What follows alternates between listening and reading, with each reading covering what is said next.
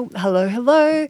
So, our thought for today is it's possible for me to learn to listen to my body. So, it's possible for me to learn to listen to my body. And I just wanted to throw this one in today because just as a reminder, like enough challenge is over, but this is the work that we need to continue to do.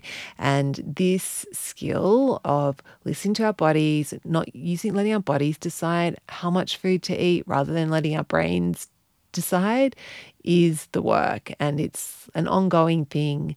Um, it's like a, a skill that's going to evolve and it really is the skill that makes all the difference. And uh, yeah, so I think it, the more that we remind ourselves that it's possible to learn to listen to my body and that we want to learn to listen to our bodies and we actually don't want to overeat, we don't want to give our bodies more, that we don't want our bodies to be heavier than, you know, they're, they're, they're meant to be. Like, I think it's just a good reminder that this is the work and it's okay for to mess up sometimes.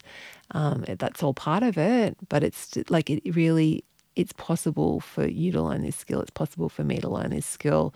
It's possible for all of us to learn this skill because you know we had this when we were when we were children and you know it's it's something that makes all the difference so thought for today is it's possible for me to learn to listen to my body. Or you might want to go, you know, I want to learn to listen to my body, or I am learning to listen to my body.